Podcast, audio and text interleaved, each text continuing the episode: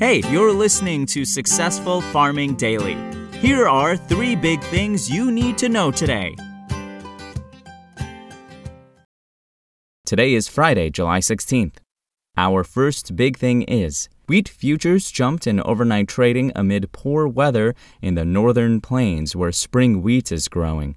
Severe crop stress is forecast to build in parts of the Dakotas and in the Canadian prairies, which could reduce global supplies. Severe drought losses continue for at least two-thirds of U S and three-fourths of Canada spring wheat slash canola the next two weeks, Commodity Weather Group said in a report.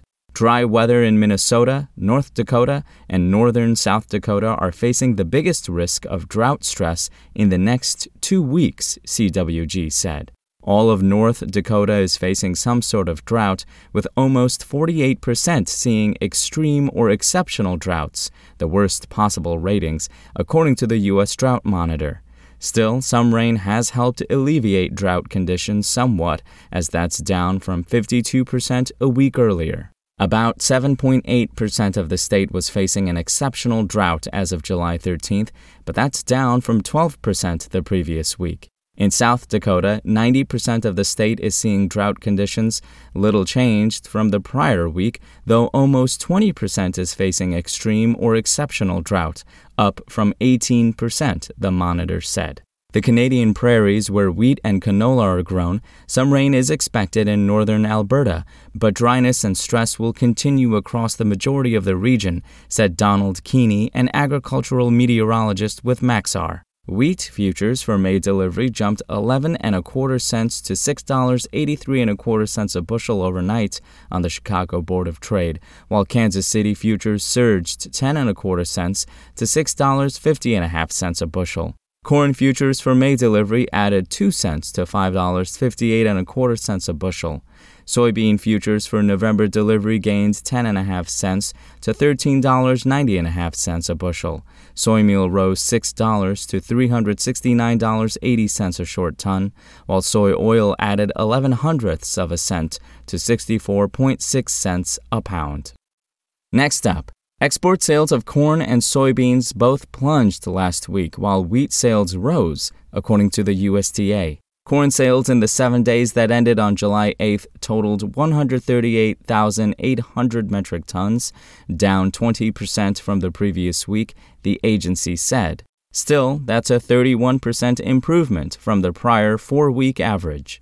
Japan was the big buyer at one hundred ninety-one thousand five hundred metric tons, followed by Mexico at seventy-seven thousand seven hundred tons and El Salvador at twenty-three thousand tons. Jamaica took eighteen thousand eight hundred metric tons, and Venezuela was in for seventy-three hundred tons. An unnamed country canceled cargoes of one hundred four thousand three hundred metric tons. Sales for the twenty twenty-one through twenty twenty-two marketing year that starts on September first totaled one hundred thirty-three thousand two hundred metric tons, the U S D A said. Exports for the week fell eighteen percent to one point zero six million tons. Soybean sales last week dropped sixty-six percent to twenty-one thousand seven hundred metric tons. That's also down seventy-six percent from the previous average. Indonesia purchased sixty-one thousand five hundred metric tons from U S supplies. France bought eighteen thousand five hundred tons. Japan took twelve thousand six hundred tons. The Netherlands was in for ten thousand eight hundred tons. And Cuba took eight thousand tons, the agency said. Unknown buyers nixed shipments of one hundred seven thousand nine hundred tons. Sales next year were reported at two hundred ninety thousand eight hundred metric tons, while exports fell eleven percent to one hundred ninety-seven thousand seven hundred tons. Wheat sales were more positive, rising forty-six percent week-to-week and forty-four percent from the five-year average, the government said.